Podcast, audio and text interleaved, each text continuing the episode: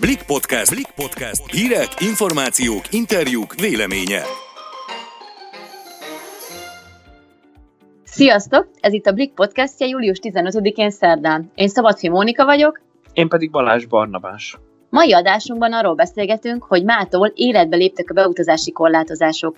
Vajon érdemese ezek után elindulni nyaralni? Majd kiderül, hogy mire figyeljünk, ha grill termékeket vásárolunk. Vágjunk is bele. Hetek óta mindenki azt találgatja, vajon érdemes elindulni külföldre nyaralni, hiszen benne van a levegőben, hogy a koronavírus újra berobban, és erre már utalnak jelek a környező országokban. A ma életben lépett rendeletben a koronavírus járvány súlyossága szempontjából három vörös, sárga és zöld kategóriákba sorolták az államokat. Ha a zöld országból érkezünk haza, akkor nyugodtan mindenféle következmény nélkül léphetünk be magyar állampolgárként az országba, Sárga vagy piros országból érkezve azonban a határon egészségügyi ellenőrzés alá vetnek minket, és 14 napos karanténba kell majd vonulnunk. A környező országok közül csak Ukrajna került a piros zónába, ha jól néztem, de az nem a legkedveltebb úti célja a magyaroknak. Továbbá a balkáni országok többsége, teljes Afrika, Dél-Amerika, Ázsia nagy része és Ausztrália. Mindez azt is jelenti, hogy a Törökországban nyaralókra elég sok kellemetlenség vár. Sárga jelzés pedig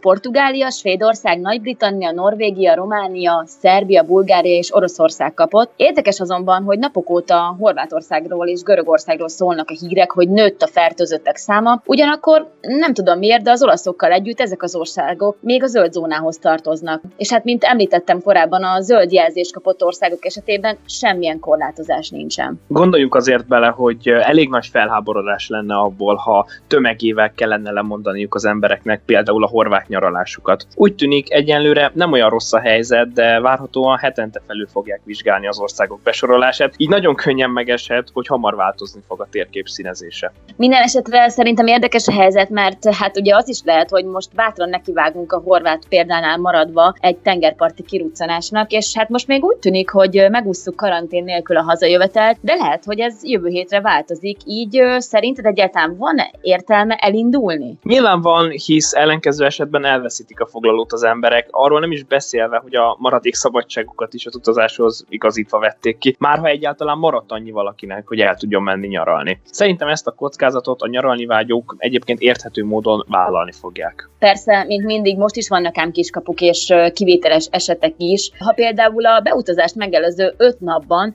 48 óra időkülönbséggel két koronavírus tesztet is elvégeztetünk, és mindkettő negatív, akkor például szabadulhatunk a karantén alól. Ha pedig valakinek nincsenek ilyen tesztjei hazaérkezéskor a kezében, akkor a karantén ideje alatt is elvégeztetheti őket. Amennyiben sárga országból érkeztünk haza, az első negatív teszt után már nem kell karanténba maradnunk, ha pedig piros országból, úgy szükségünk van egy második negatív koronavírus tesztre is a karantén felfüggesztéséhez. A kormány augusztus 1-ig vállalja a tesztek költségeit az előfizetett utakra hivatkozva, ezt követően viszont már mélyen a zsebünkbe kell nyúlni. Lássuk be, augusztus azért a főszezon nyaralás szintjén, és sokan még szeptemberben is el szoktak utazni, így tényleg ezzel a plusz költségtudatával nem biztos, hogy megéri elindulni. Hát ugye a karanténról meg ne is beszéljünk, még ha csak mondjuk egy hét is lesz aztán belőle. Még jobban megéri akkor belföldön nyaralni. Fura módon akár még jól is járhat például a balatoni turizmus a kialakult helyzettel. Igaz, a külföldiek hiányát nem biztos, hogy tudják pótolni a magyar vendégek. Igen, ugyanis a külföldiek beutazására még szigorúbb szabályok vonatkoznak, így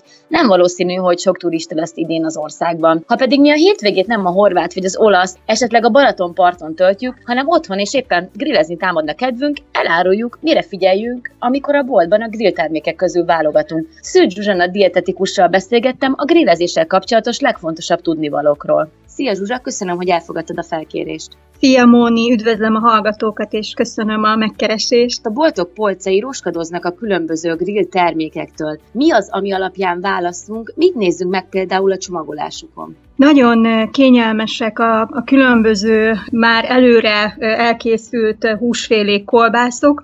Én mindenképpen javaslom, hogy egyrészt érdemes tényleg a címkét mindig megnézni, azon belül pedig különösen figyeljünk arra, hogy mennyi zsírt, illetve sót tartalmaz az adott termék. Tehát válasszuk azt, amelyikben minél alacsonyabb a, a zsír, illetve sótartalom, és hogyha szeretnénk még tudatosabban választani, akkor érdemes azért olyan termékeket előtérben helyezni, amik nitrites pácsó nélkül készülnek, tehát az ilyenekből valóban alkalmanként fogyasszunk, és nagyon jó az is, hogyha kombináljuk ezeket az előre feldolgozott húsféléket friss termékekkel, tehát például egy-egy friss húsból készült saslikkal is színesítjük a, a grill választékot. A húsoknál amúgy számít, hogy frissen vásárolt, vagy éppen mélyhűtőből elővett kiengedett húst sütünk meg? A kalóriatartalmát nem befolyásolja, tehát ezek egyformák, viszont az élelmiszerbiztonságra nagyon fontos odafigyelni,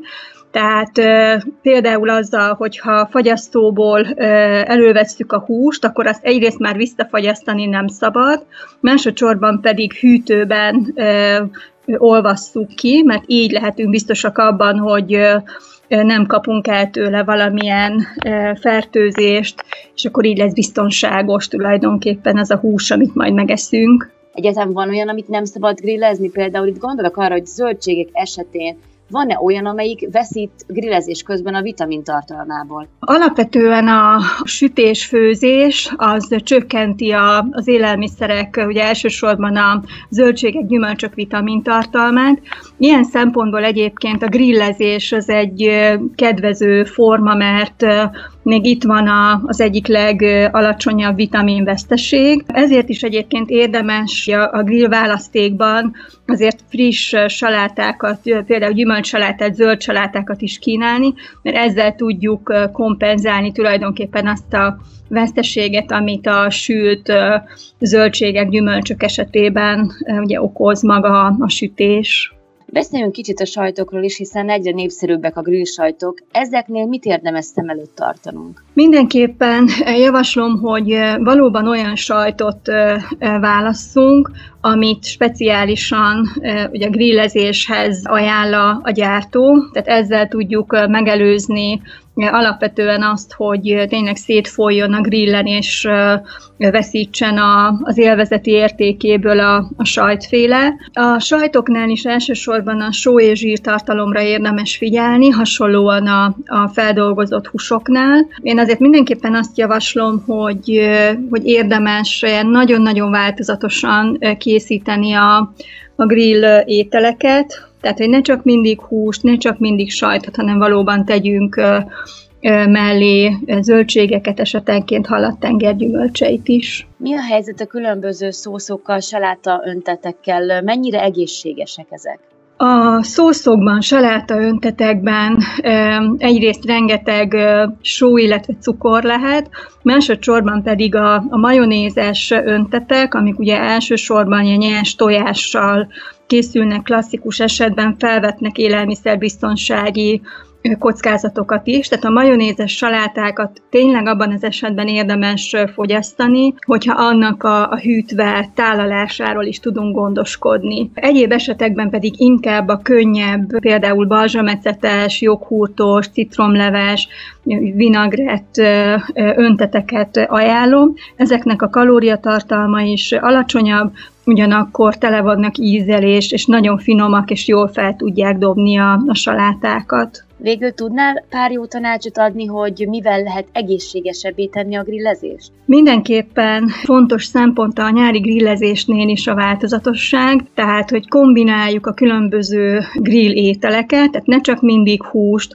vagy azon belül váltogassuk a, a készen kapható és a friss termékeket. Mindenképpen javaslom, és nagyon-nagyon jól grillezhetők a különböző halak, illetve a tengergyümölcsei, tehát akár a garnélát, akár a lazacot, akár viszont a, a hazai halakból például egy pisztrángot nagyon jól lehet grillezni, és mindenképpen javaslom azt, hogy kicsit variáljuk a köreteket is, tehát ne csak mindig sült krumpli legyen, hanem például nagyon jók a, a tésztasaláták egy durum tésztából, vagy a különböző teljes értékű gabonával, például kinoával, bulgurral készült gabonaköretek, és hát mindenképpen legyen valamilyen zöldség is a választékban. Köszönöm a beszélgetést és a hasznos információkat is. Én köszönöm. Köszönjük, hogy a Big Podcastjét hallgattátok, legközelebb hétfőn találkozunk. Sziasztok! Sziasztok!